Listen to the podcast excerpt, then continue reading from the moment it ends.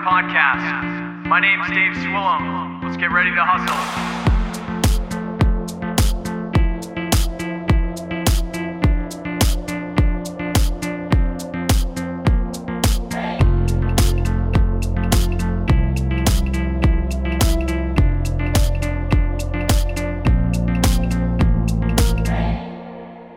Hey, and welcome back to the Waking Up from Work podcast. You're listening to episode 63 today. Today is going to be part of a two part interview where last week you heard Laura Harper Lake on episode 62 of the Creative Guts podcast. This week we have on Sarah Wrightsman, who is the other co host of that podcast.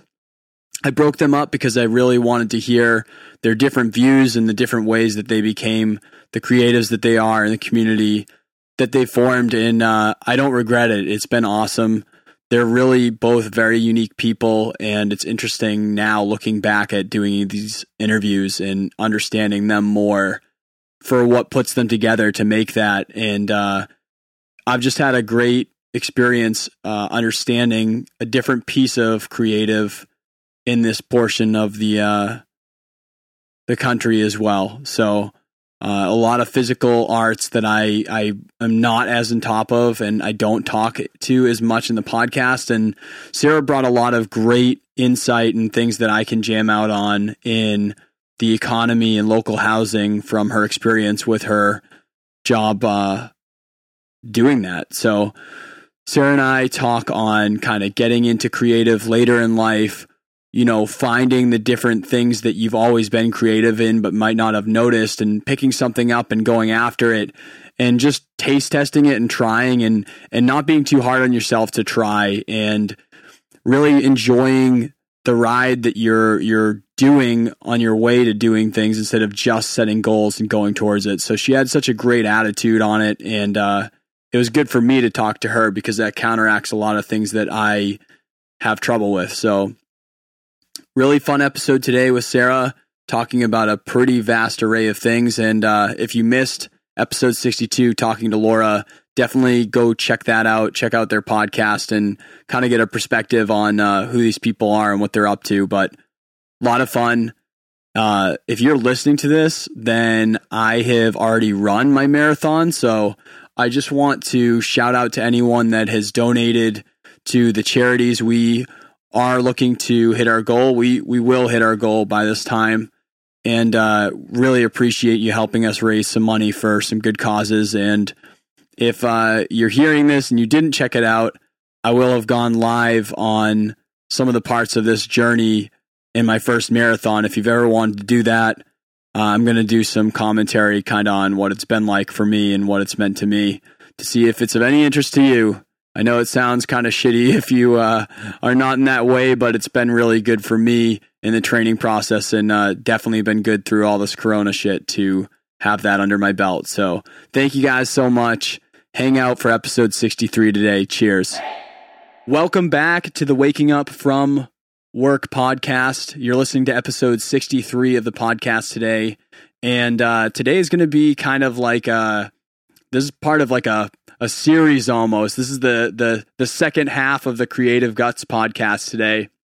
If you listen to 62, you got to check out the story and hear me talk about the million things that Laura Harper Lake does, who is one of the the hosts from the Creative Guts podcast. If you're on today, you get to hear I'm going to say your last name wrong, I think. Sarah Wrightsman.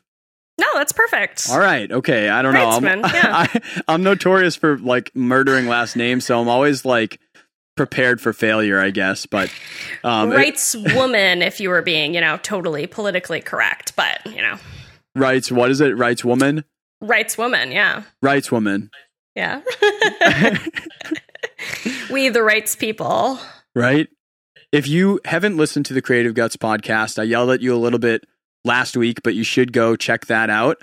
Uh, these guys are also uh, New Hampshire, pretty much like th- like I thought I was pretty gung ho New Hampshire, but I feel like they're even more New Hampshire than me because they do a lot of uh, blogging for Stay Work Play. They do a lot to support the creative community here, and they also interview pretty much exclusively people from the creative community here in New Hampshire. They they are uh, they are interviewing other people too, but definitely if you're a New Hampshireite, check these guys out, Creative Guts.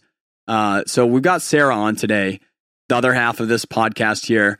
They're centered around interviewing creatives, really in the same way as we are here in a way, but uh, I think that just our own backgrounds kind of deviate the way that we are looking for conversation or who we're choosing to to interview and things like that. Um, so it's it's pretty cool to to listen to theirs and and and it's been awesome connecting with them and and starting to chat with their people. So Sarah is also, believe it or not, very creative. So Sarah is is a uh, blogger. I think on is it two blogs for Stay Work Play? Yep. So also a Yep. blogger for for a couple blo- uh, blogs on Stay Work Play, and I think other stuff too. And then she also does embroidery and uh, car- cartography. I'm learning. I'm teachable You got it. and other things too. Uh, she's she's wrapped up in a lot of stuff too. So I'm gonna not do justice by explaining it because she's also uh, in the same way as Laura, where they're they're just really being creative people and and getting into all these different ad- avenues. She also is the executive director of the Workforce Housing Coalition here in New Hampshire, which is a uh, nonprofit organization that works to create affordable housing in this state. Uh, which we'll definitely probably chat on too, because we were already starting to talk a little bit before the show, I'm guessing. So, welcome, Sarah.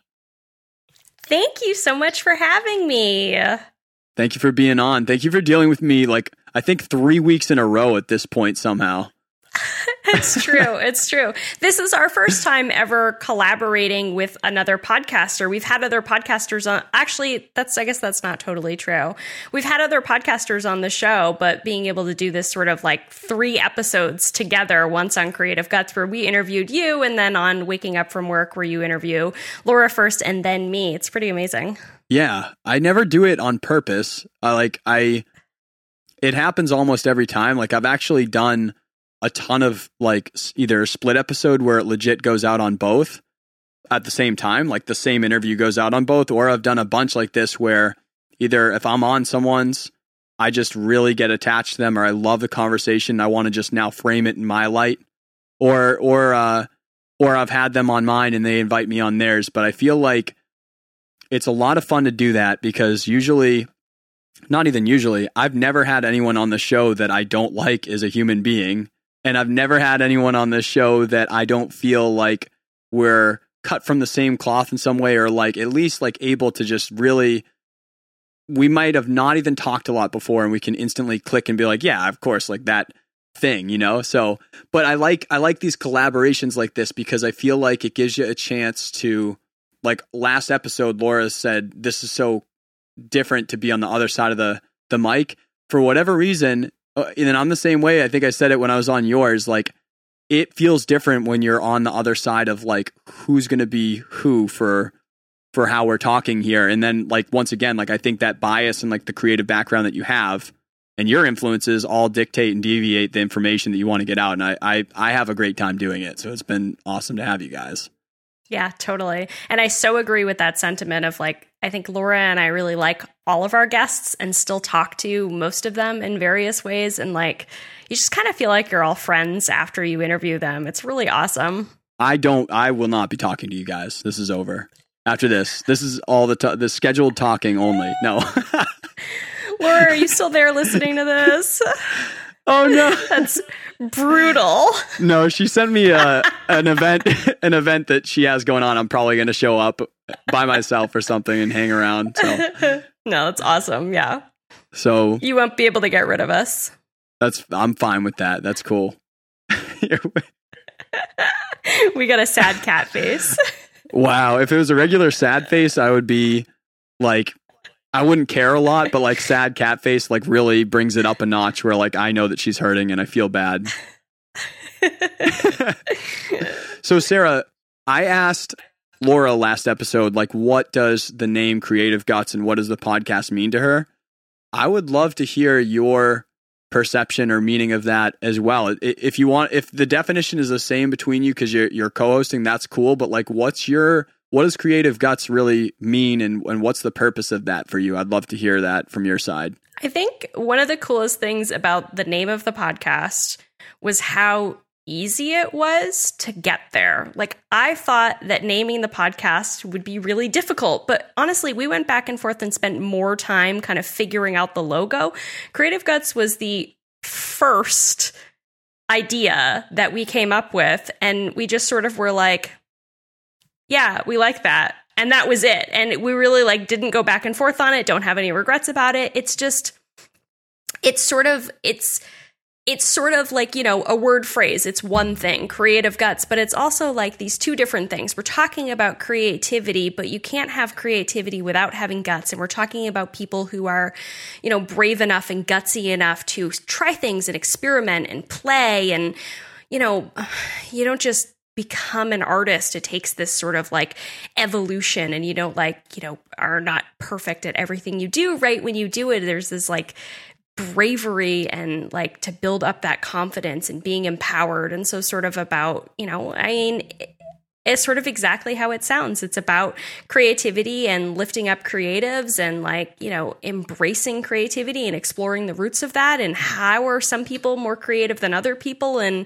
how do you, if you're not a creative person, how do you like unlock that part of your brain? Because mm. we think everybody's a creative person. Yes. But then also, are you brave enough to do it? And we love hearing from we have so many guests who have told like stories about being brave and how it wasn't you know their whatever. It wasn't their talent that got them where they are. It was their their guts. And we just i don't know we just love that part about being sort of vulnerable and putting yourself out there and you're risking failure or criticism or whatever. Yeah. There's a lot in that that I like about what you said, where I do think like between our two audiences, we have a especially vulnerable field of work that we are in here. Like, I don't think, I, I don't care who you are. Like, I've seen the most confident musicians or artists or anything. Like, there are just days when it does get to you, or there are just days where like you are still scared despite doing it X amount of years and especially I'm, I'm like I work with a ton of like indie artists that are like maybe it's the first time they've ever recorded ever. And I really remember back when I was younger the times where it was my first time recording ever. And I had an engineer treat me like absolute dog shit. And I have kind of made it a point where like I I also believe that everyone is creative. I especially believe it when people give me that like uh you know, like I kind of play guitar, like blah blah, blah like and they, and they just really want to, like they maybe they do just play a couple chords. You can't you can't downplay any creative at all that you're doing because it's there and literally it's your choice of whether you're building upon it or not. But like if you're doing that, it doesn't matter if I'm the nastiest at what I do in the planet and you're talking to me you at, like I, I totally get that feeling. I do the same stuff. I downplay my work when I'm talking to like a master engineer who like I know can kick my ass all day. But at the same time, like I I from my spot always want to support those people in that community where like I don't want the the guts part of it to stop them from from moving and blowing up that creative part of it. I think both together you're absolutely right. Like you can you can have that spark of creative. Everyone has it and it depends on like where is that going to come out at and where is that going to grow at. And then if you don't have the guts piece of it, then you won't be confident enough to make some type of action that moves that into a light that either makes you take feedback and then change on that or get encouraged and then change on that. But like it's like almost like the two pieces of your name are are like this is the thing that's being created and like where is that coming out at and then like guts is like what is the action like where is that going to do for moving forward in some way in the in your life or others lives so like i i love the name of it when i when i read it Oh, totally. Yeah. One of the questions when I interviewed Laura on the podcast, uh, we did a couple episodes where we interviewed each other, sort of coming up on our one year anniversary, and was thinking about our sorry our birthday. I keep calling it anniversary, and then thinking, you know, birthday is way better. um, but I keep one of the questions that I asked her was like, if there was ever a time where she felt like she had imposter syndrome or like felt uncomfortable about the label artist, like, mm. you know, Laura is a capital A artist. She is a like bona fide, totally legit artist. And I am a brand new, totally like a baby deer artist. And I feel so weird about the title. And Laura goes, like, no. When I was in third grade, I decided I was going to be an artist, and that was it. She's just always been an artist. And it was just like the opposite of my experience. So having this sort of like bravery where now, like, I always grew up i've always been creative but i sort of like grew up thinking that i didn't have the gene i wasn't i couldn't be artistic because i didn't i wasn't born with like that natural artistic talent or whatever Yeah. and now i know from interviewing all these people that that's not how it works and you work hard and you evolve and you experiment and you let your style evolve as you go and you play and you you know you make some stuff that you throw away and that's okay it's just not a big deal but it was so cool to see sort of like her experience versus mine being sort of like nurtured as an artist, but also just like the sheer guts it takes. And I so get it now. Like having going through it right now myself, I so get that like guts of like when you're still new and you're not like, you know, good yet, quote unquote, you know, that Yeah. like it really does require a ton of bravery to be like, I'm going to start putting myself out there, or like, I'm going to throw some art into this auction or, you know, this call for art or whatever. I'm going to start like letting people actually see what I'm doing, knowing that like, Maybe you haven't totally decided on your style yet. Like maybe your sort of personal style hasn't evolved into what it will be yet. You just kind of start throwing it out there, knowing that like over time, people are going to get to watch you evolve and progress and become a better or different artist. And like that's terrifying. Yeah. It really is. It's like I have learned that the process of recording and getting a record out needs to be somewhat quick. Just in the sense of like anytime I've ever worked on a project and like stuff just happens. So like stuff just happens, someone has a baby or something or or you know, a bad thing happens in their life or like things happen and like it just happens. But whenever I've done a long record where like I've legit worked with an artist for like a year or two on a record because of whatever, they get more and more self conscious on the record as that goes because they have literally grown exponentially in the amount of time that they have done pieces of that and now are listening back to it and then want to keep re- redoing it to like get back up to par and then never release it. And it's like there's danger in that. And that's like all in that field of like exactly what you're saying like seeing your own voice be heard or something like that. It's it's it's it is such a game of like I, we've talked about I think on this podcast before of like just like release it or something like that because like you you have to you know you just have You you have to have to release it get and, it and there. get to the next creation because you're never going to stop creating ever Yeah. Ho- Yeah, hopefully when we that reminds me when we interviewed Matt Wyatt of the Rochester Museum of Fine Arts, one of the things he said was that you know, you like basically this kind of idea that you can't be too precious about your art and typically like he answered the question of what piece of art represents you or something like that of like he was talking about how whatever you made most recently or whatever you're in the process of should be your sort of like favorite piece of art or the thing that best represents your style because anything older than that is like you've kind of already evolved past it a little bit. And so i'm sure the same thing is true with music. If you like spend too much time on it you're like no i'm over that record. I'm like you know i'm onto this new idea or whatever. Definitely. Yeah, there's stuff that like if you wrote a song about a certain part of your life, you're really excited about it when it's happening because you're like, yeah, that's exactly what's happening in my life right now. But then if you release that 3 years later, which I did for my first EP with this indie band, then you're like, yeah, that was me in college and I'm been out of college for a long time and surprisingly a lot of weird shit happens when you get out of college that makes you different than when you're in college. So like definitely feel like this, but like when I'm singing it, it's like you're singing it. It's like I'm reminiscing in my head when I'm singing it on stage, but people hearing it might be like, "Oh, really? That's like that happened to you for real? Like that's going on right now?" And I'm, and I'll be like, "No, it's not. I don't know. That was me a long time ago. It's hard." Wow, I am so regretting right now that we didn't get a chance when you we interviewed you to ask you more about music because there's a whole bunch of follow-up questions I have about this and like thinking about what you're singing on stage when you write your own lyrics and they're like, you know, based on your life and then that moment's over. It's weird.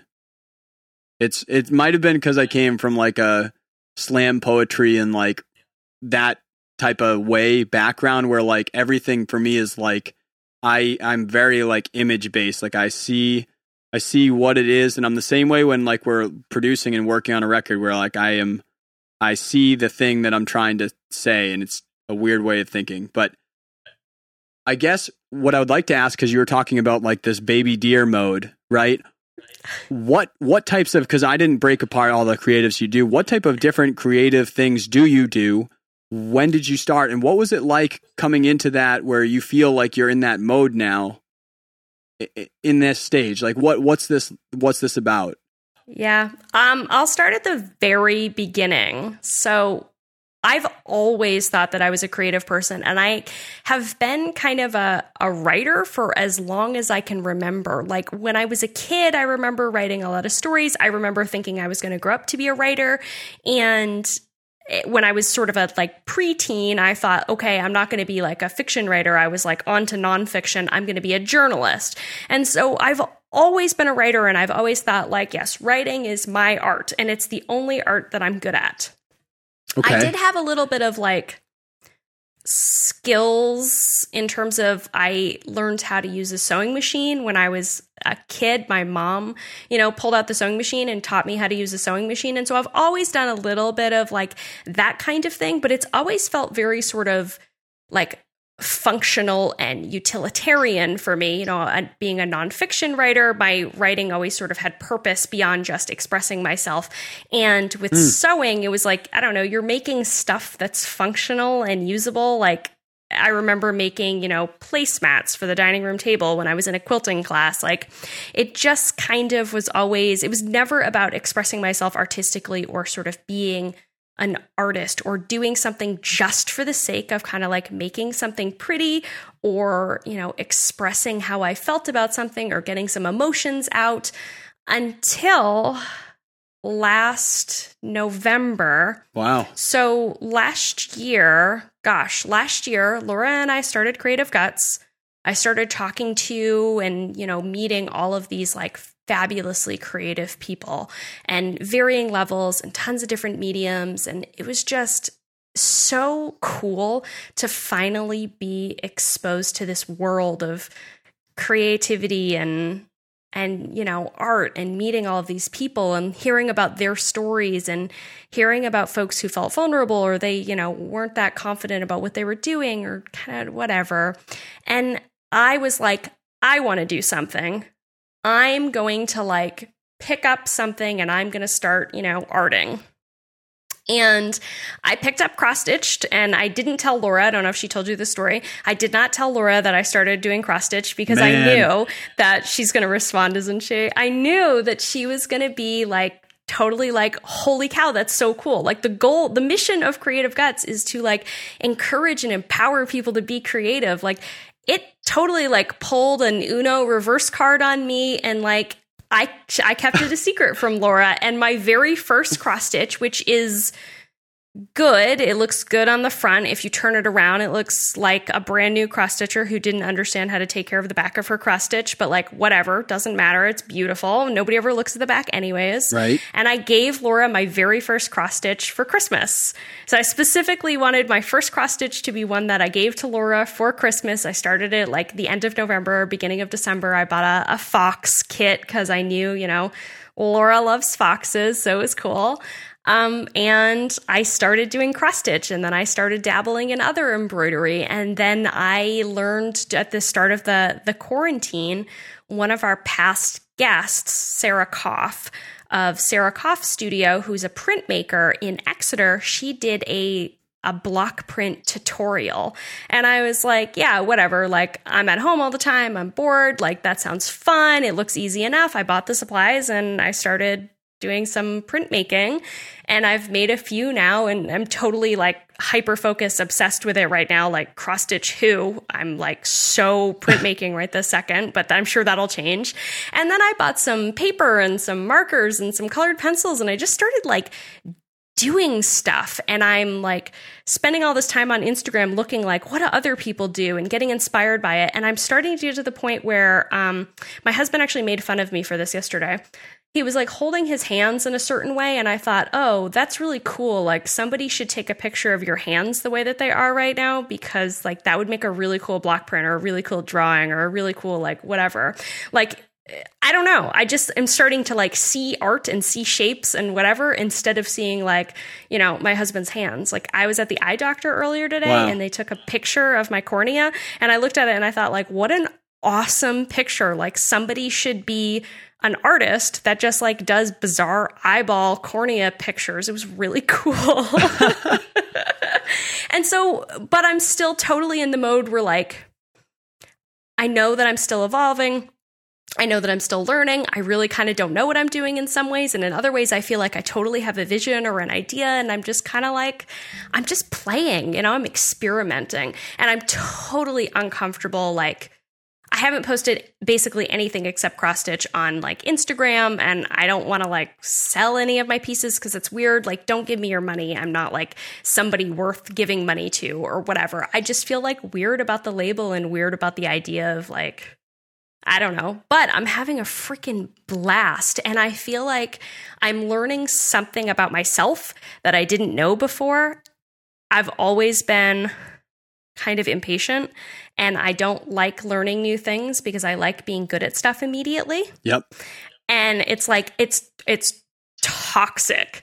Like if I'm not good at something immediately, I like quit and that's so stupid and I just like I don't want to do things that are too hard because it's too hard and that's so dumb. And I feel like I'm not pressuring myself at all with this like art thing and I'm feeling super patient and I feeling like I'm not racing to get to the end. I'm enjoying the process. Like I'm enjoying the like slow, steady marathon toward whatever because I don't even really have like an end goal in mind. Like marathon isn't even a particularly good metaphor for it because I think it's probably going to be more than 26.2 miles or whatever. Like I think it's going to be like this like lifelong race where I enjoy the process forever instead of thinking about like I can't wait to be good enough or like trying to sprint toward being like good, Yes. you know?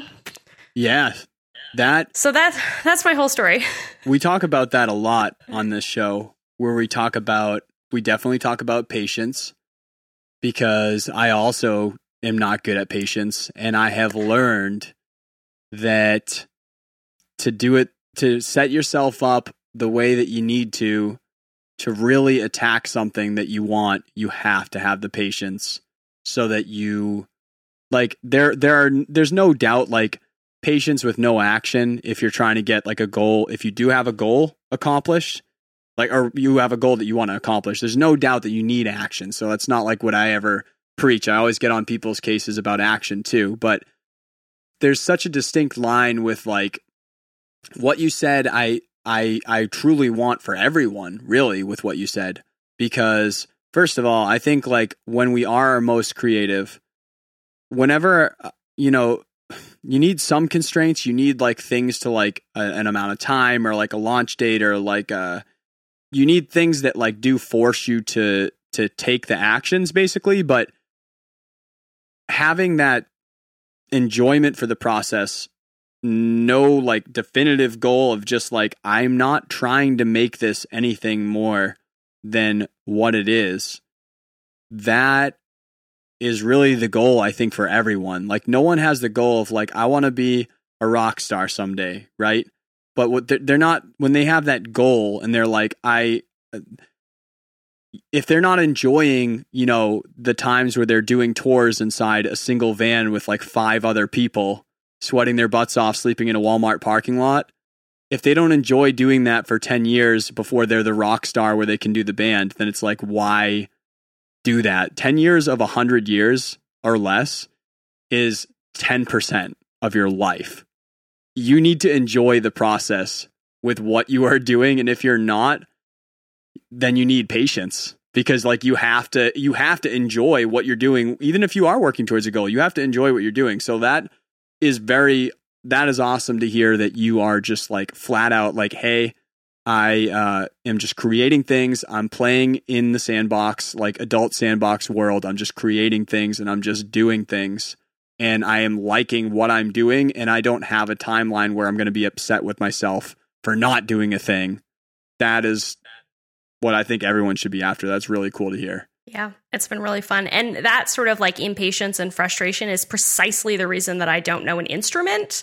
Like I've picked up my husband's a musician, so I like I've picked up his guitar like 8 million times. But the problem I've got like I've got like baby hands. These are my like teeny tiny hands and you know, my fingers hurt and playing the guitar is hard and I get to the part where like there's a slide and I can't freaking do a slide and I just I don't know, I end up quitting. So my husband's like that's like fine why don't you just try doing something else like finding something where you're enjoying the process of learning it not just like like you don't go into it with like an end goal of like I my end goal is I'm going to play guitar. It's like if you don't enjoy the process of learning something like guitar where it's going to take you, you know, a million plus hours to be great at it, then find something that you do enjoy the process of learning. Love that. Which is why like cross stitch and printmaking makes so much sense to me because like printmaking is really fun to just kind of like dick around with. Like enjoy that process of like learning how to be at something. Yeah, and I think it's also important for like for those creatives out there cuz we talk on here all the time about like people who who want to go full time with it, right?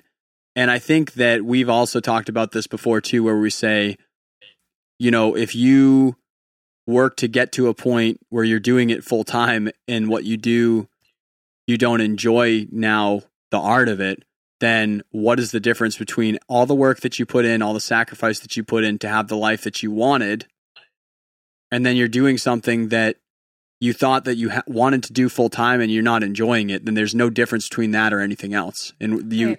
people say like their their job that they hated and they went from that to like this huge amazing thing of like working full time and the exact thing that they had is their dream that they've done forever that they love and if they no longer like that anymore then it's like why bother doing it there's no there's no difference between those two lives it's crazy it's so important Totally.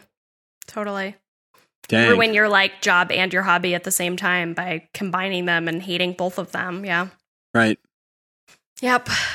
so what would you say sarah just because it sounds like and and sorry i'm going to sidetrack myself again really quick you said nonfiction writer before like hey i was really mm-hmm. grounded in nonfiction writing and then what was the other thing that you were saying too Embroidery. You said t- oh yeah yeah you said you said you said nonfiction writing and then like embroidery for like utilitarian purposes. Yeah. I okay. do sewing. think yes. that there's seeds of creativity in both of those things. You can't you can't ever you know for you to write nonfiction you still have to write it in an engaging fashion and pull someone along and put it in timelines and sync and then embroidering embroidery utilitarian utilitarian based embroidery, you're still coming up with creative ways to be able to make different materials work or like how am I going to make this work for this purpose and things like that. So it's like it's really cool to hear these different seeds that were like inside you for your creative self and then like now how you've blown up these different ways too to access it too. I don't know if that makes sense. That's Yeah, how I was totally. thinking about No, it when you were does. talking. But what would you say to to people? You know, you said like a year ago things like really switched up for the way that you were approaching it and kind of getting into it. Say someone is that person out there where they're like, because you're talking on Creative Guts, we really want to get you to just go after it. Like, let's just try it, let's just do it, let's have fun, let's enjoy this. What do you say to someone that like they've thought about it? They're like, hey, maybe I will, maybe I should try this thing, or like they're like, I know that I could be creative, or like, no, I'm not creative, but like, you know, I've dabbled in this thing. Like, what do you tell them to be like, just do it, man? Like, just just try this thing, or like, what do you give to them as advice for for getting into the, the your way? Sure. Yeah. Um, so I think exposure is really important. So seeing stuff and getting inspiration from what you see and just kind of like just generally being exposed to it. So I would say first thing like go on Instagram and follow a bunch of pages or follow a bunch of hashtags like and expose yourself to new stuff. Like fill your feed with the kind of stuff that you want to see and like start to get inspired by what you're seeing so that you just kind of like I don't know, and listen to Creative Guts podcasts. Like, gotta plug that. Like, a good way to get exposed to a whole bunch of different mediums and like what they mean to people and how they feel about them is to like meet artists and meet creatives and like get to know them and ask them questions. And like Laura and I do that for you on Creative Guts. So you can come listen to their answers over there. And then I would say just kind of like pick something but don't be married to it. Don't be like, I'm going to be a printmaker or I'm going to be a cartographer or I'm mm. going to be an embroiderer. Like, just kind of pick something and start playing and see how you feel about it. And then maybe like put it down and pick up something else and f- see how you feel about that. And like learning how to do it is kind of I don't know. It's it's really intimidating for somebody with like absolutely no art background. It's really intimidating to say like, where do I even start? Like, what supplies do I need and where do I get them from? And when I first bought my printmaking supplies, I bought like total garbage, like beginner, like it could have been like a kit for kids. That's so fine. Like, I've upgraded my stuff now for printmaking because I'm like totally obsessed, which is like awesome. And now I've got these like, you know, whatever baby kid printmaking supplies and maybe I'll use those baby kid printmaking supplies to like teach someone else brand new how to print make or I can, you know, give them away to someone who's brand new. That's totally cool. But like the internet is so awesome. Like have you heard of the internet? Like it is full of crap. Like just go on Google and Google like the internet printmaking Google tutorial. Yeah. Where is this internet machine that everybody talks what about? What is this? Like full of like tutorials and step by steps and like here are the basics that you need to know about literally everything. Like use this beautiful resource that you have and google it. Like when oh that was the other thing that i've learned in the past year speaking of is how to edit audio. Because Laura, when we first started laura knew how to do a little bit of audio editing and so she was doing all of the editing episodes. And she was super stressed out obviously, because we're producing like at least an episode of week and we're like crazy ambitious people. Yep. And Brutal. I was like, you know, I could probably like learn how to edit audio, I guess, which really kicked off this whole thing because when I learned how to edit audio and I realized that it wasn't really that hard to like do the basics, that I was like, oh, maybe I could do other stuff that I didn't know I could do before. And like, you know, Google was my friend. And when I had issues, I'd be like, okay, Google, what's up? Like, how to do this thing in Reaper. It was really no big deal. So just, just start. I tell people that's, that Google should advice. be their new mom. Yeah. Like, yeah. don't, don't tell your mom, be like, hey, I'm going to go be this as a profession. And then mom be like, based off of my living and what my parents said, that's not feasible. It might not be right but if you're like, hey, I want to do this as a living to Google, Google will be like, all right, here's the people that are doing it. And you're like, damn, okay, uh, these people are doing it. You read on it. And you're like, how the fuck did they do it? And then they, you know what I mean? Like, it's just a non biased way to just tell you this is the thing that you could do. Totally, totally. And most of these things aren't like terribly expensive, you know, like maybe don't get into, you know, what's a really expensive hobby? Don't get into like, maybe photography right off the bat. Like, but like, it's going to buy this five thousand dollar Hasselblad and just rip it up. You yeah. know. oh right, music. Yeah, don't go out and buy a brand new like awesome guitar. Here's but, my like, Gibson. Yeah. Yeah, cross stitch is cheap and like printmaking the supplies are pretty cheap. Like if budget is a concern, then just find a hobby that's kind of cheap. We actually talked to a someone on the podcast, uh, Marcia Wood Marinock, who uh, went to school for and was in ceramics, and it just like the barrier to like doing ceramics is like the space and the time and the money was just a lot, and so she ended up switching and doing mostly painting and printmaking, and like that's totally cool. Yeah. Awesome. So really quick, I definitely like want to get into some of this housing stuff because we were already chatting on it, and I know that I want to talk to you about it. But like totally. really quick, I would be remiss if I didn't ask because Laura planted it and didn't give me the answer, and I don't think I heard the episode where you talked about it. But why did you instantly say yes when she walked in the room? It was like, "Do you want to start a podcast?" And you're just like, "Yep." Just like stepbrothers, you're like, "Do you want to stack? Do you want to like be best friends?" Yep. How did you answer that way to like be like, I just want to start this podcast like out of nowhere like that? That's right. I tuned into Laura's episode last week on Instagram Live, and she said, "Oh, you'll have to ask Sarah that question." And I thought, totally, absolutely. So, I am no. I was uh, quite a bit of a workaholic. So I was in school forever and then I went to grad school and I was working full time at the same time and then you know I got my my first job out of grad school my current job and I don't know I just I worked all the time and it felt like and it was starting to feel like there was this hole in my life of like, who am I outside of my job title? And frankly, for I think a long time, I was happy to just be my job title. And I, I love my work and this is a good you know transition to that like i love my job and i love my work and so for me sort of being that as like an identity was okay and then i realized that it wasn't and i wanted something more and I joined Leadership Seacoast. It is a, a, leadership program on the Seacoast. There's tons of them. There's a Leadership New Hampshire that's statewide, and then there's tons of little like you know pocket ones, Leadership Concord, and whatever. Um, all actually i think they're all over the country. So there's these like little leadership programs and each day is devoted to a topic. And i signed up for it and i was going through it and of course there was you know the economy day and I was like, awesome. Like, this is totally my jam. Like, you know, economic development is what I do every day. And, you know, there's the local government day where I'm like, great, government is what I do all the time. And there were days that I was like, okay, this is a little bit out of my wheelhouse and I really like it and I'm glad I'm learning about it. And one of those days was Arts and Culture Day.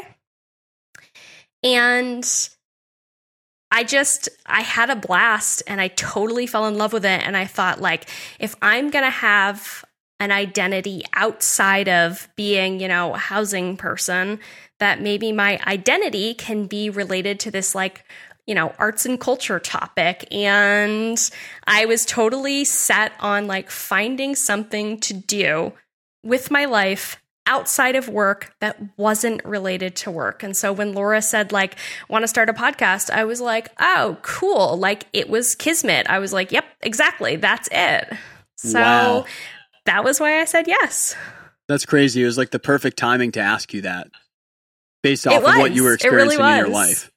Yeah. If she had asked me at a different time, I don't know what I would have said. I would have been like, no, I'm too busy. Or I work a bajillion and a half hours a week, so I can't.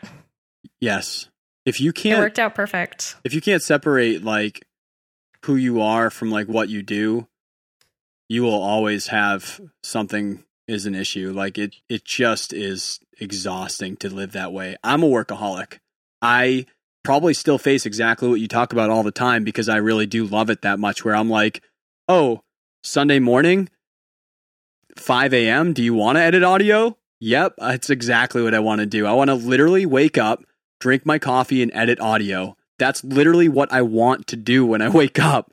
But I have a wife and I have a dog and a cat, and I kayak and I like hike and I go like remote camping and I play music with my band that does not probably ungenerates me money, right? So like there's just stuff that you you have to do just even if you like just love it. It's like you just have to you have to find something that and that's also cool for you and for other people. Like when that stuff happens, that's what mixes together to make you like really, really individual because there's probably not a lot of people out there that are like, yeah, I do like this type of creative. I do a podcast and I do like housing and economic development. They're like, great. Who else does that? Do you want to start a club of like two people on the planet? Like every person becomes such an individual when they start thinking that way, where they're like, what do I really, really care about for work? And let's go do it.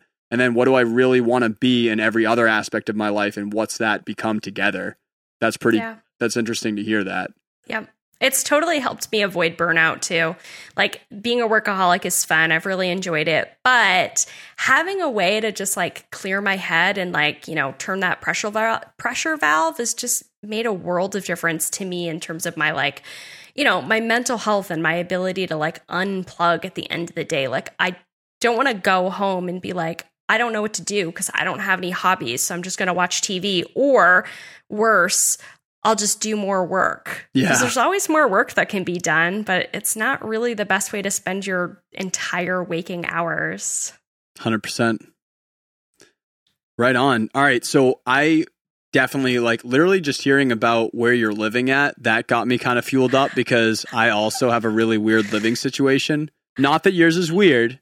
It's just non-traditional. No, it it's non-traditional It is. to what I've heard from my friends and that's what I love about it because I think it's really smart and it's really interesting.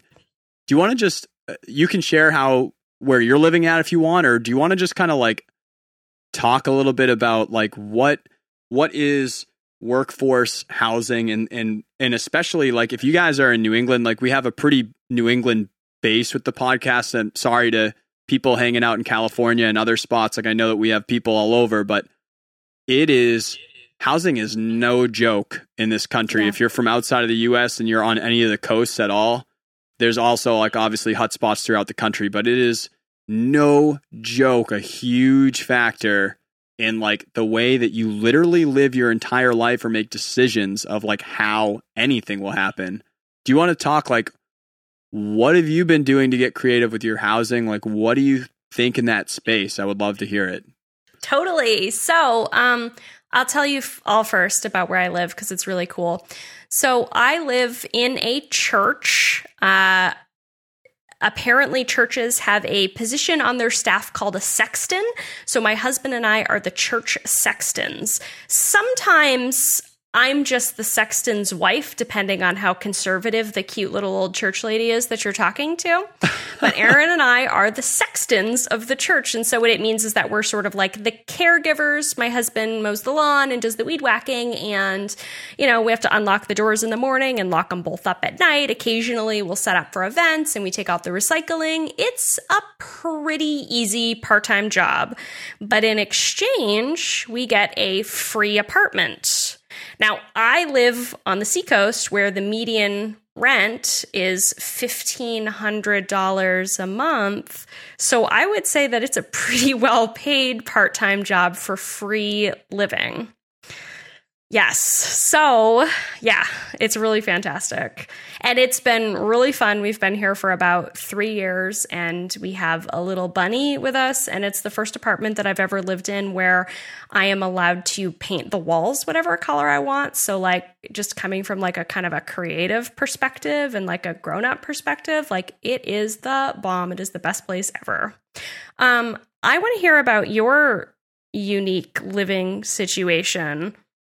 Yeah, I it's not as unique as yours, but it was like I had to I I think I have been facing what you are working to correct or, or mm-hmm. work on in in what you do. That's why I really wanted to get into it because I did a lot of the standard things when I got out of school. I also did work full time while doing my masters, so I have hella appreciation for you uh, for doing that. That is, it is a brutal life to live.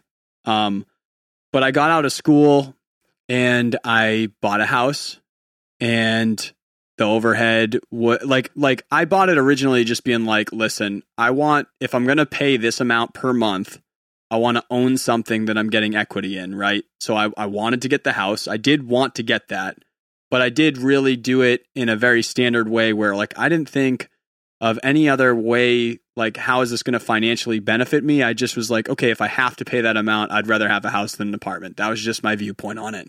So i bought my house. Meg and i got married. That was awesome. Like all those were right decisions for the time. But meg ended up wanting to go to vet school and we knew that but like it actually was happening and the way that we could actually achieve it is there's no in-state vet school for new hampshire. You have no in-state tuition for vet school in new hampshire so the only close vet school was Worcester, where we would have had to move anyway because she would have commuted like two hours. So we're already getting ready. We're we're gonna have to move. Then you know it got really competitive. Of like how she actually got into vet school. That she could basically because she's out of state everywhere in every state, including the surrounding states, including Massachusetts. She's out of state their considerations are literally like we will allow a hundred out of state students for a thousand that are entered or whatever for every school, and that's a hundred or fifty people from the entire country because everyone's out of state. So even when you're applying to Tufts, out of state. So it just started getting weird. Where we're like, okay, we're gonna have to blow some stuff up. So we ended up buying we she got into school in Tennessee. We bought a property in Tennessee and we then after being married and living in the same place for like 4 years, now she lives in Tennessee and we have two tenants down there now in a property that we renovated and got going near her campus in a house. And I live in a rented room, a single rented room in a house with three other roommates who are awesome awesome people. In uh, in the New Hampshire uh, like seacoast here, and um, the rent is like very very cheap, and so that's awesome for like trying to save up to try to do the next steps here. But it's like now my next step is she's going to continue. She has three more years of this. This is year one of us living in two different parts of the country and then like flying back and forth to see each other or being back on vacations or whatever. I'm trying to save up to get another property here in New Hampshire or Maine, like hopefully that will actually be happening soon, where I'm going to get a house or a duplex of some sort and find a way to get tenants in there. And I'll take whatever the worst, shittiest piece of apartment or whatever is left on that property to go live in. I will go live in a dumpster somewhere on that property to make it so that I can actually have a recording studio and like a podcasting center or something there to like actually open a business. And th- these are the things that I have to be able to do to allow my wife and I to actually pursue the things that we went to school for and want to do in life at all. And I think that is a direct correlation with housing. it's like that is all like how do we just make it so that we can afford college debt and housing in New England to both the two of us not go do the thing that we don't want to do to make the money that we have to to be able to support this life and that is why I was really interested in hearing you talk about that because like I'm very passionate about it where like the worst thing to me in the world is to watch someone on fire first of all with passion. They're just on fire. And then they're amazing at what they do. And then they fight and they fight and they fight. And they they are actually doing that workaholic. They are like doing that crazy shit to make it happen. And then after three years of it, of just getting shit on by all of these systems and these hard things that are in place just by the nature of it is, they bail and they go do something that they don't like.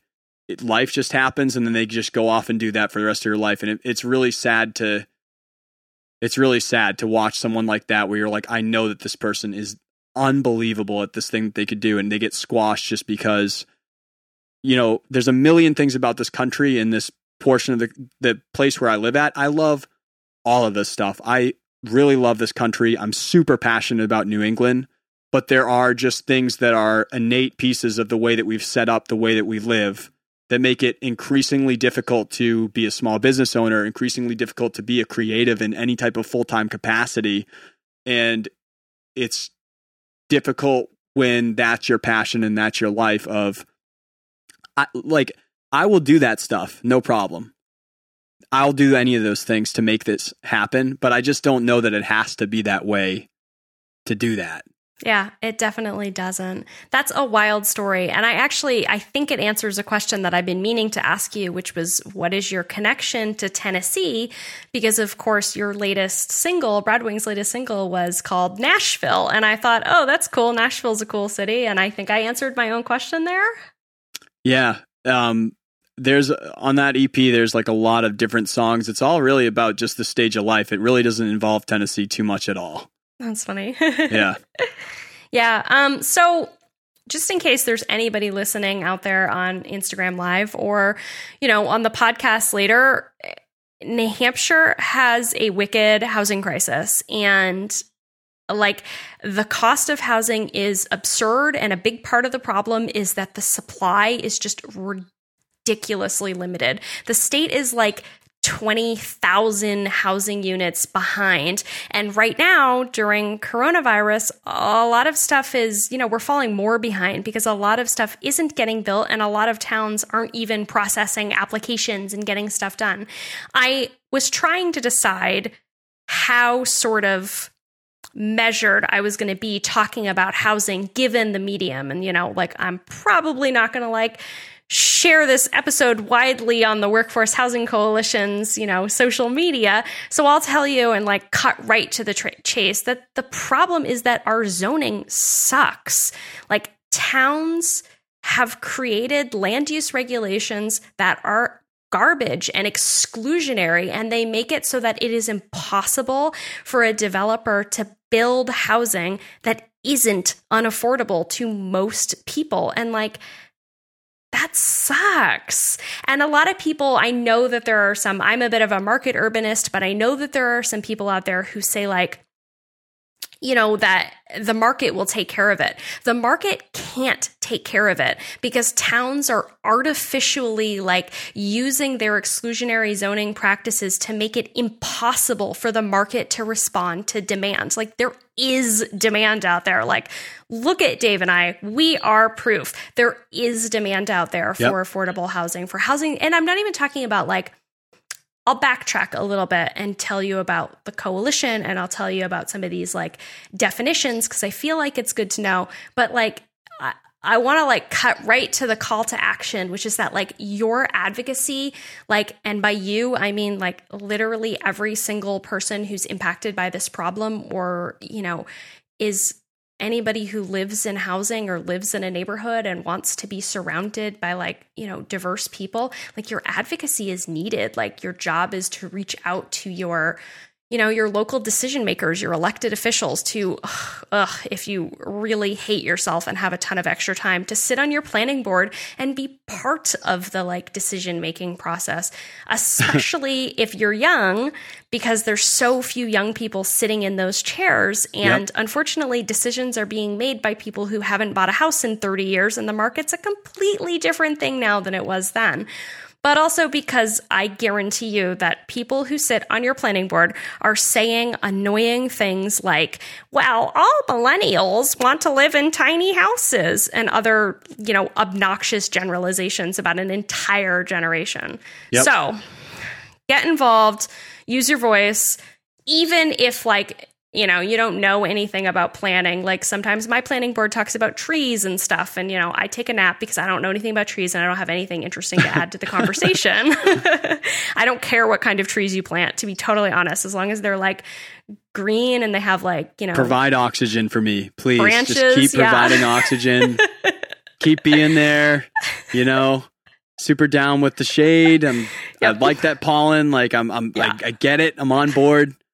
Do that thing. Like i like the kind that has like bark and like leaves and stuff you know super tree. Like you know. so I'll back up a bunch because you know I wanted to get out there, like cut right to the chase. Like zoning sucks. Everybody go out and tell your local officials that zoning sucks and it needs to be changed. It really just is sort of like the moral of the story.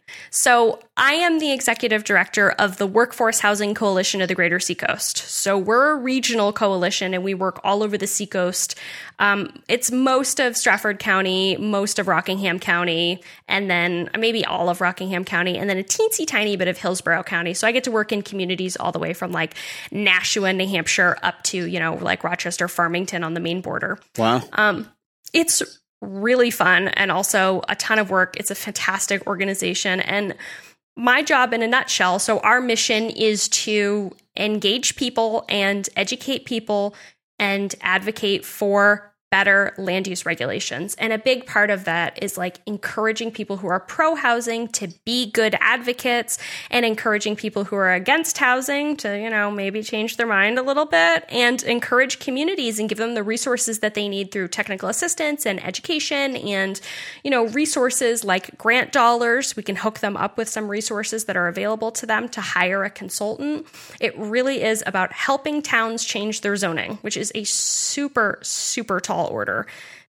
The like reality in New Hampshire is that we need more housing, period, and it being workforce housing versus just like regular housing that happens to be kind of affordable to like you know median income earners is totally does not matter um, we really need to see more housing and we need a more diverse supply of housing but really we need a bigger supply of housing so workforce housing i'm going to break down some of these definitions because people get confused Yeah. Workforce housing is housing that is so it's rental housing that is affordable to people making up to this up to 60% of the area median income.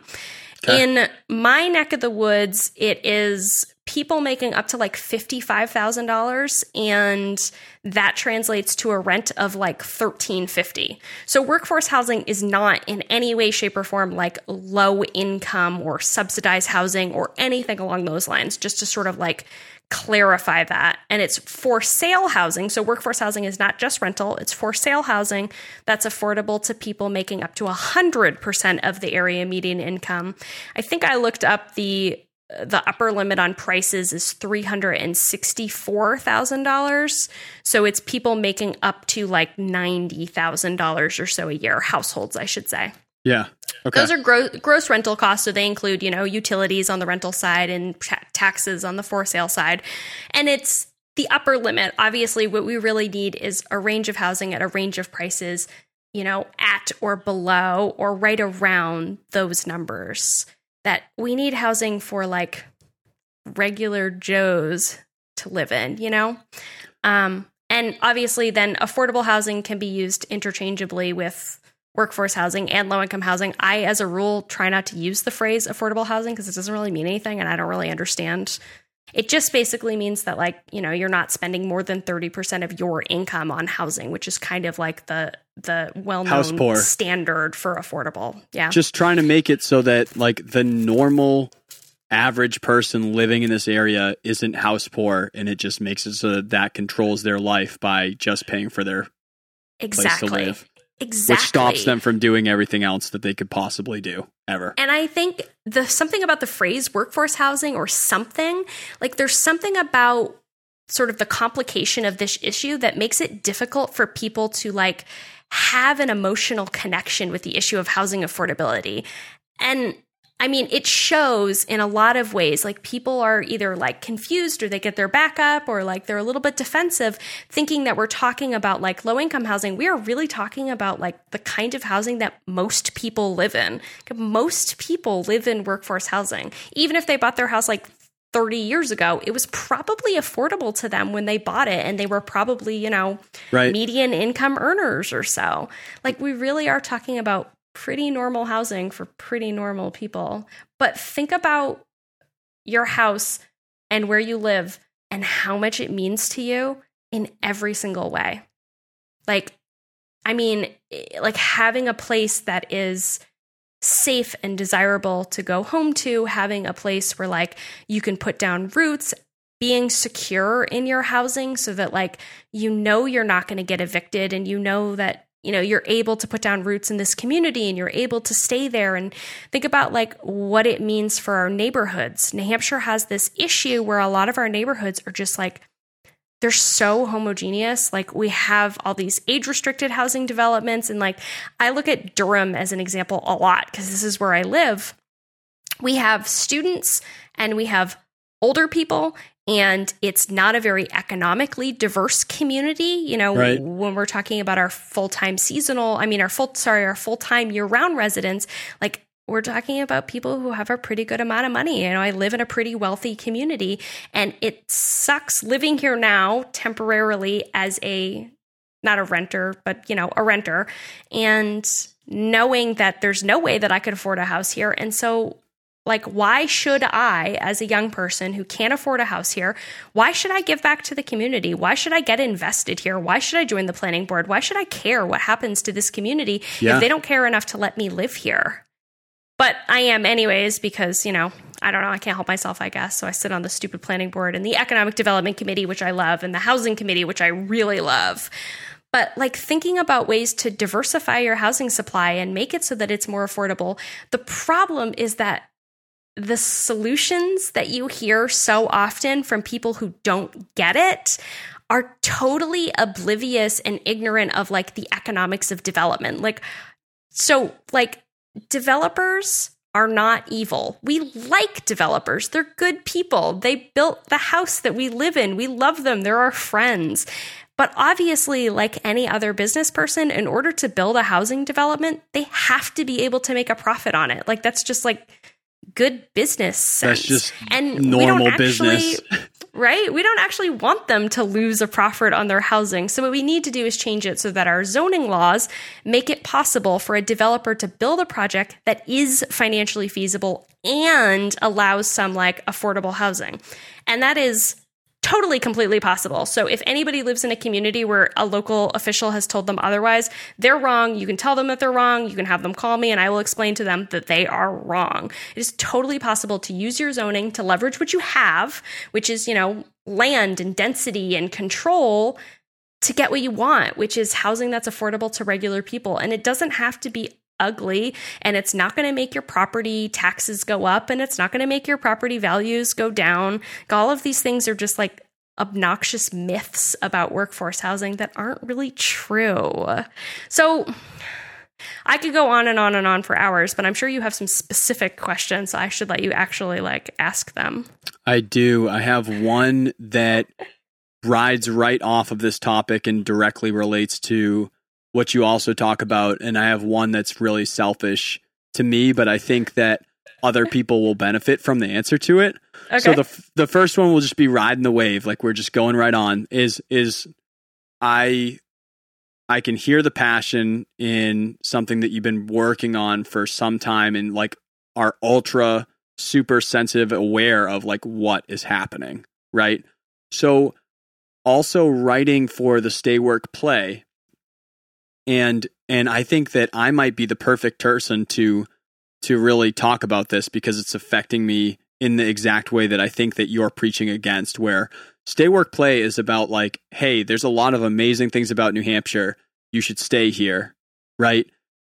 Workforce housing is like can we please get rid of this problem that's making it so that all the young people leave? Because they all leave because of this issue do you see the correlation of of what you're saying? Is this why people get educated in New Hampshire where they have the ability to go from high school into college which is funded by debt or funded by their parents so they're not facing this issue yet in a town like Durham or in a town like Plymouth or in a town like eh, wherever right where our state schools are? And then when they get out and they say great I am educated in this thing. I want to get to work and live in this area because I love Portsmouth or because I love Concord or I love whatever. Do they leave because of this exact issue? Like, like what is is is stay work play and this workforce housing issue? Are they really in pure correlation of what the issue is in New Hampshire? Like, what are you seeing from that? Totally, totally. So, Stay Work Play has done a couple processes. One was a survey, one was sort of in person listening sessions where they asked young people across the state and it was, you know, statistically significant results. They said, you know, what is it about New Hampshire that makes you want to leave? What is it about New Hampshire that makes you want to stay? Like, if you left New Hampshire, what would the reason be? And it's like over and over and over again, affordable housing continues to be the top reason why young people would leave the state. Yeah. And that stinks. And yes and i think that that's why so one of the the columns that i write for stay work play is on the topic of housing and so it's like you know that's totally related and totally part of their mission and they've made this goal of doing advocacy work and stay work play is such an awesome organization they're doing this advocacy for housing related legislation you know like they have made this one of part of their mission because it's critical to recruiting and retaining and attracting young people to the state Have to and have there's them. there's other factors there too you know like wages being one. And we have a bit of a skills gap where we have way more people looking for high skill jobs than we have high skill jobs but we have way more people.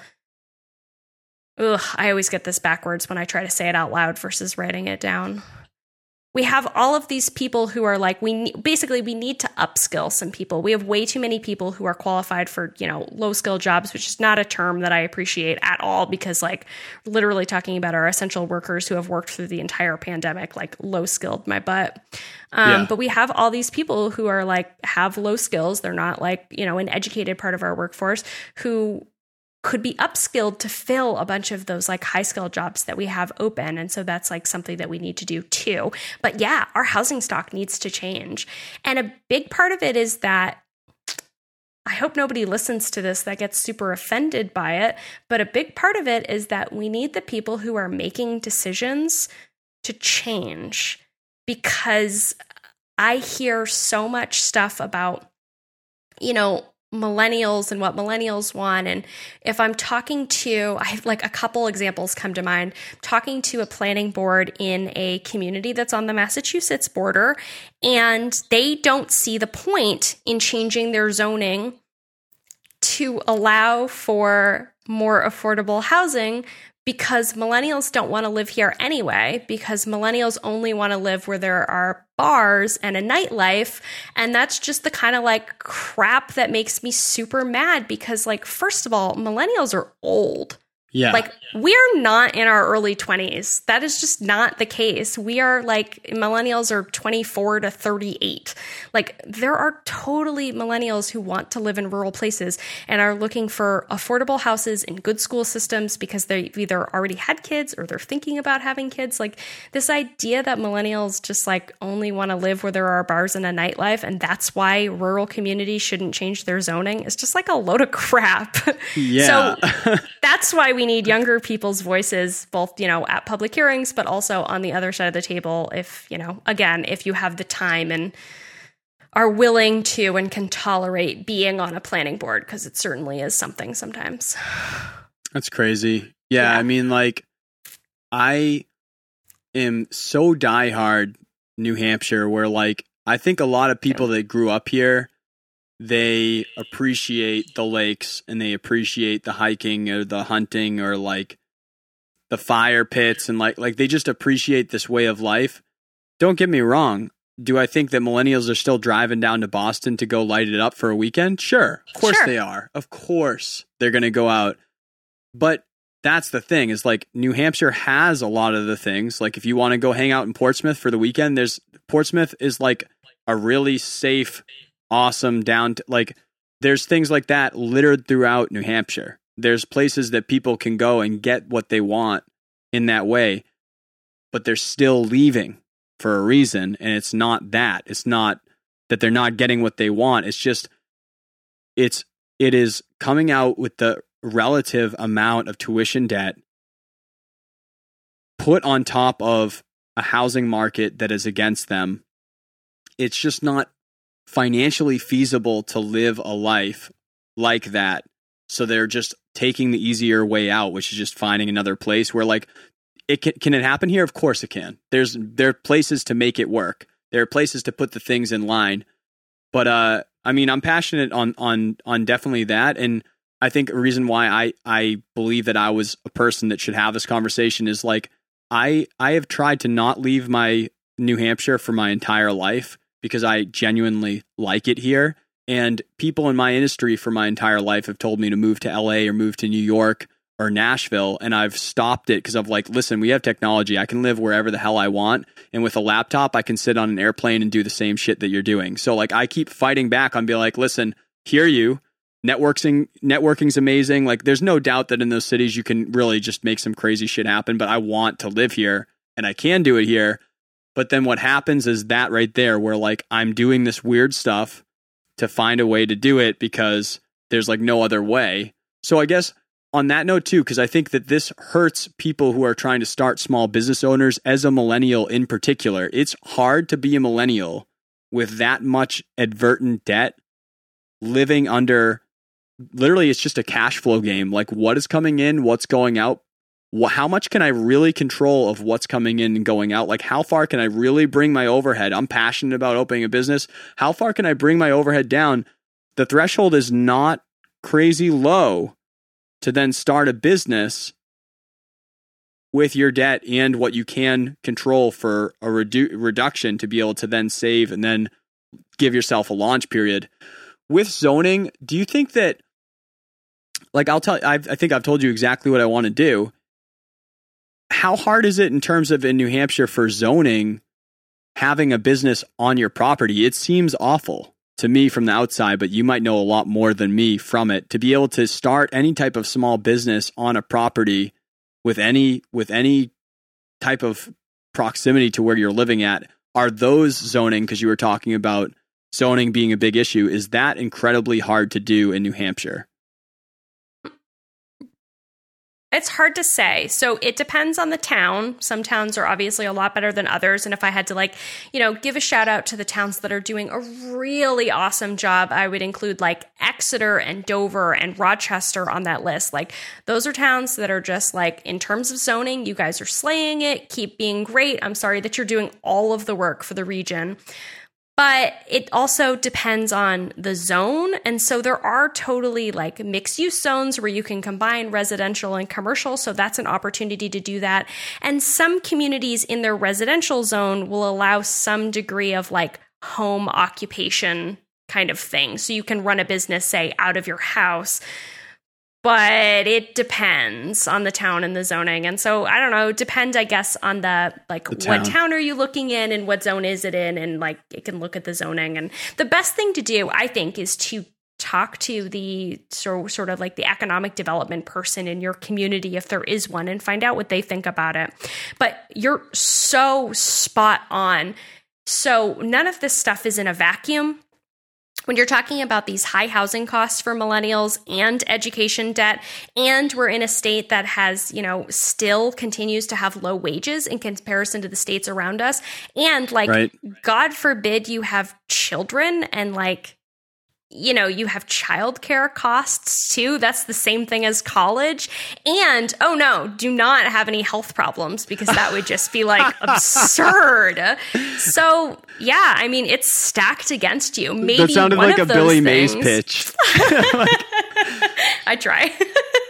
and we're going to just throw in those healthcare costs right on top too. Are you so pumped with your education debt, your housing crisis, and all the other things you're trying to do, well, I'll do one better for you. I'm going to throw a free healthcare cost on top. Millennial Life 2020. call now in the next 10 minutes and you could get a free healthcare cost. Supplies are limited.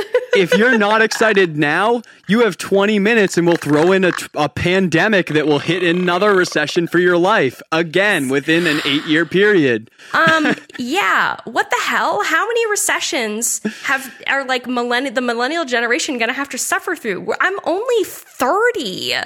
Like that's just but okay, I'm with you. So I'm also a New Hampshire native. I've lived here my entire life. I have literally lived, I have no shame about this. People have tried to make me feel bad before. I do not feel bad about this. You can try. I like, I will challenge your listeners to try to make me feel bad wow. about this. I have lived in four towns. I grew up in Nottingham. I moved to Dover. I lived in Newmarket for one year, and I've lived in Durham now for three years. That's it. That is the entire list of places that I lived. But I totally love this place. I feel like if you're born where you want to be, then like awesome. And I don't think that like traveling makes you like I you know, I've traveled, but I don't think like living outside of like where you were born makes you like somehow a better person as much as like people have tried to convince me of that before.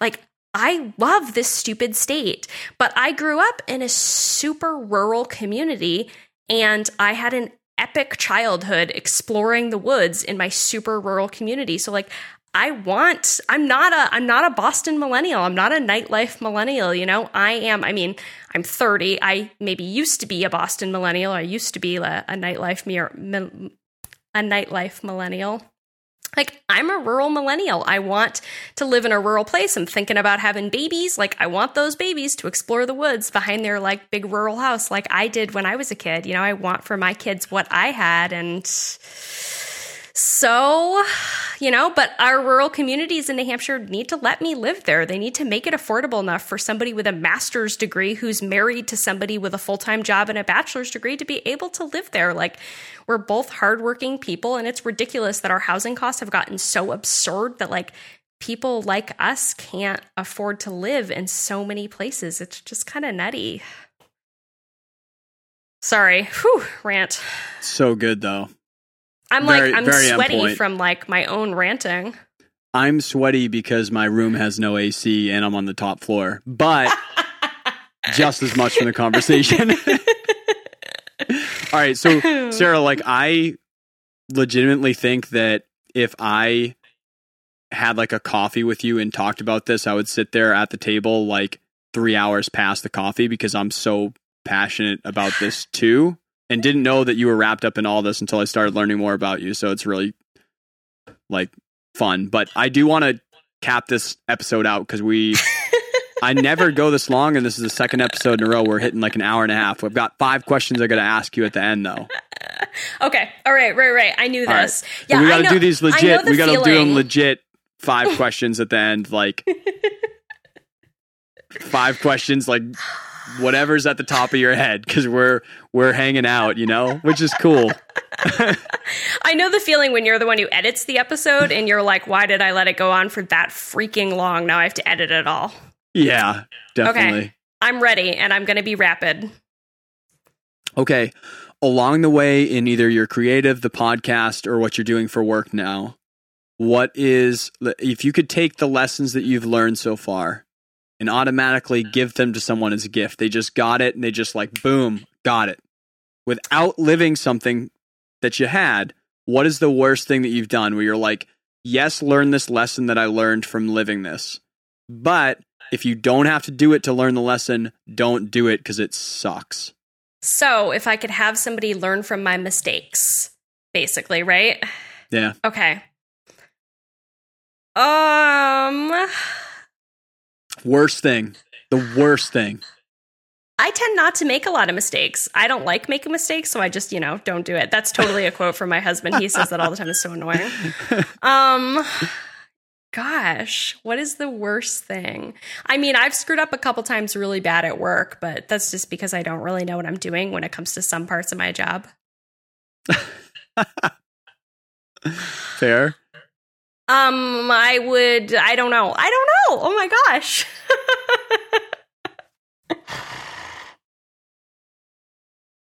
Is there any like moment along the way in any of those three things that you were like, man, that sucked? And you think back on it, you're like, I definitely learned a lot from it, but like, man, that really sucked. Actually, yes. You know what I'm feeling really bad about right now? Um, Laura and I, Creative Guts, we do these mini episodes called Creative Catalogs. This is a perfect answer. I should have thought of this immediately. Cut out all that other part where I didn't know. Um, so I Laura and I do these mini episodes called Creative Catalogs, and we use them as an opportunity to feature artists that we really like. And so we're both following just like a ton of cool artists and other creative people. And like we listen to other people's podcasts. And this is our opportunity to be like, hey, listeners, here are our recommendations for you. And after, uh, you know, all of the things that have happened in the United States over the past couple of weeks, I had this sort of realization that I have basically featured only white artists. And it has not been a super diverse series on the podcast. And i got so what i did was i started following a bunch of like black art curators and like black art hashtags to literally diversify my feed so that I'm being exposed to more art. Like, none of this was intentional. I didn't mean to only find and feature white artists. I don't know why Instagram's algorithm is so racist. Like, I follow lots of art related, you know, hashtags. I feel like I should have been finding these more diverse artists, but I wasn't. And it was because I wasn't intentional about I wasn't intentional about diversifying my feed and making sure that the people that I was seeing and the people that I was featuring was diverse and I've totally changed that. I'm following a ton of diverse artists now, but I kick myself now for not being more intentional about that from the beginning and not putting an emphasis on being diverse in this particular series. I've always thought of myself as being someone who's pretty cognizant of this kind of stuff and I just I don't know, it just never crossed my mind and I feel awful about it. So Wow. diversify your feed, expose yourself to artists of varying, you know, colors and ethnicities, etc. And like just, you know, be more open to eh, learning about and seeing more art and whatever it is that you're into from from people of different backgrounds. That is super relevant. And I think like everyone can do that. I know that I have to. It's the same exact way. You don't mean it. And like, I don't think that way. Like, I am just not that person. But it definitely happens. And then that makes you like super aware of being like, holy shit, these are the problems that we're talking about. So, yeah, flip side to it. Uh, what is the best thing that you've come up with along the way where you're like, if you do this earlier or something like that, that could just make it so much easier for you? Like, definitely do this.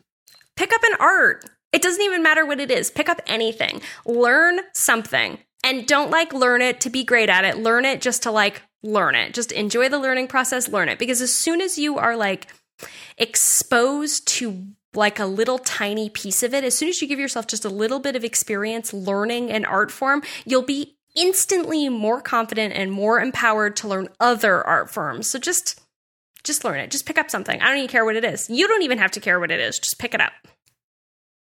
Awesome. I agree with that. Definitely go at the end of this podcast, just go pick something up. Do it. Do it. You won't know. Do it. so I'm going to change it up. I'm really sorry that I'm going to do this to you, but I'm going to change up a question that I usually ask in my five just because I asked myself this other day and it kind of slapped me a little bit. So Uh-oh. sorry.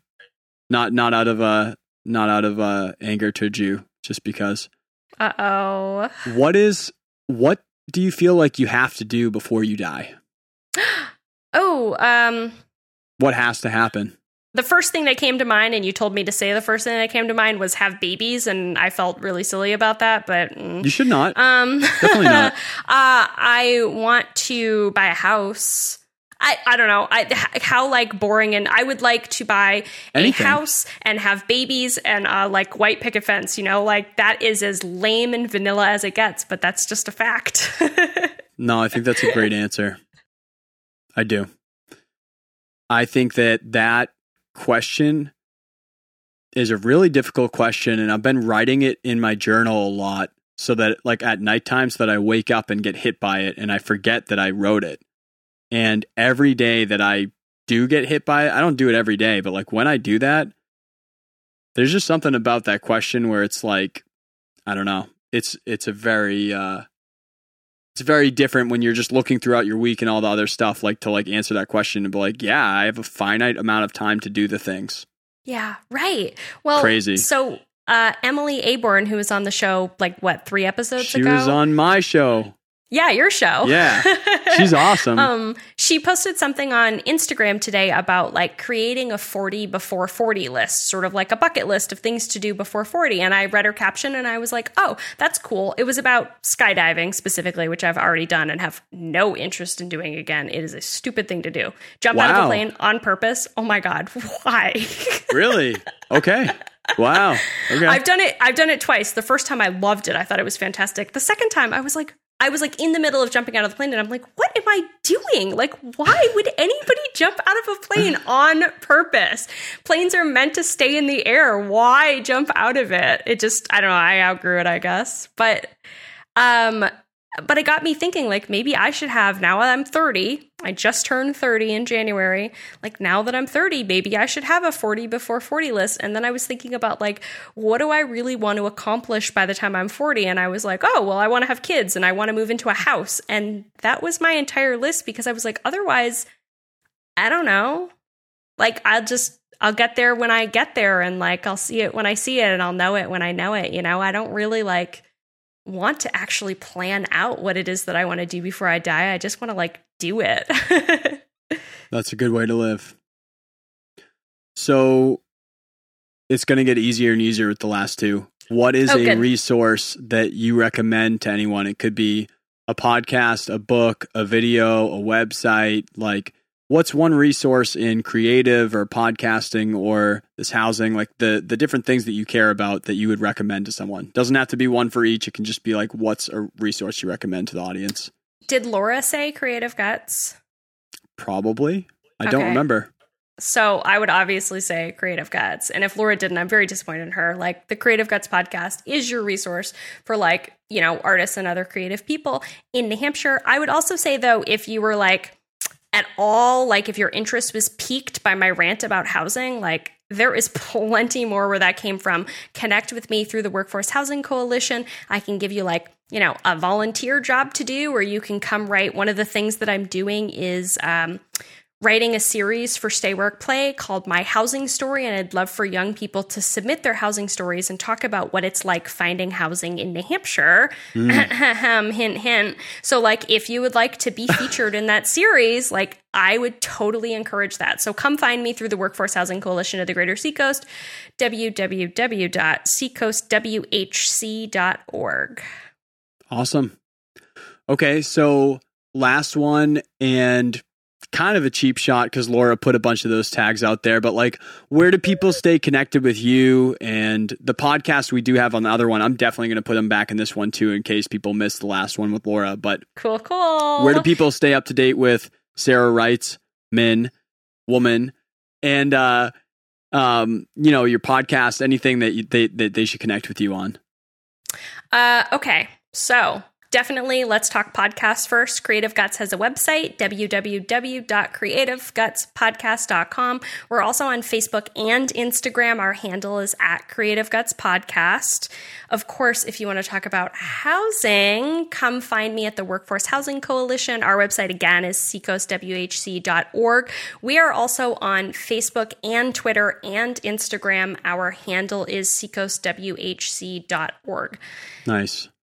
And I don't think I know the link to the blog off the top of my head, but it's something along the lines of stayworkplay.org slash blog slash author slash Sarah, I think.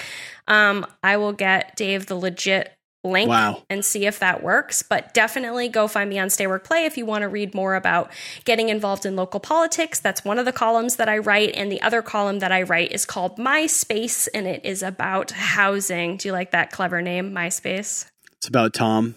it is it's about Tom, our old, old, old friend. Yeah. My boy. I wonder what he's up to.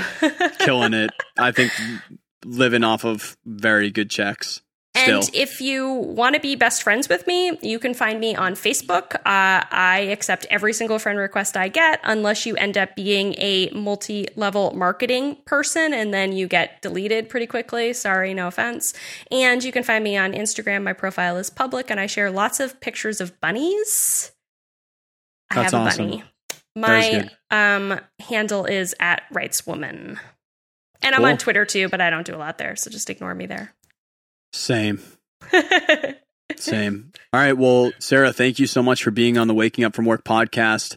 Double Creative Guts feature, uh, double ridiculously long episodes because we just had a lot to talk about with the two of you. So thank you for being on and, and hanging out with us. Thank you for having me. And thanks everyone on Instagram. I see that there is one person watching, and I love you for being here. Thank you. All right, guys, that's going to do it for episode 63 and that kind of two part feature of the Creative Guts podcast. I really hope you got a lot out of it. I know that that's kind of the first time that we've talked about some of those economic and housing uh, crises, uh, kind of in a larger, more intricate scale I know we've kind of embedded it into some of our conversations in the podcast, but it was really fun getting a expert on the topic and getting a chance to get that conversation out there because I think it's one that a lot of people don't have, but a lot of people are also ultimately experiencing. So next week is going to be kind of a wild card episode because I have an awesome, awesome guest lined up but he might be moving to the week after that. I might be doing a solo one. So I'm not going to get you prepped up for next week because I don't know what's going on with it yet. But I appreciate you guys for listening. Uh, if you want to support the podcast and you're really liking and getting something out of this, honestly, just sharing this with your friends, giving us a, a review on iTunes, and letting us know what you think. Hit us up if you want at Dave Wake Up on Instagram. That's where we're going live on Thursday nights at 7:30 p.m. Eastern. If you want to catch this while it's happening, that's why it sounds a little bit live in the beginning because I am actually usually kicking off the episode live. So if you want to hang out and ask questions and engage with the guests on Thursday nights, that is a lot of fun. And if you want to check out any of the links from this episode or any of the episodes, head on over to wakingupfromwork.com slash show notes. There's a lot of other things I'm working to add to that website as we go throughout the year here. So thank you guys so much for hanging out with me. Really excited to catch you on the next one here. Have an awesome week.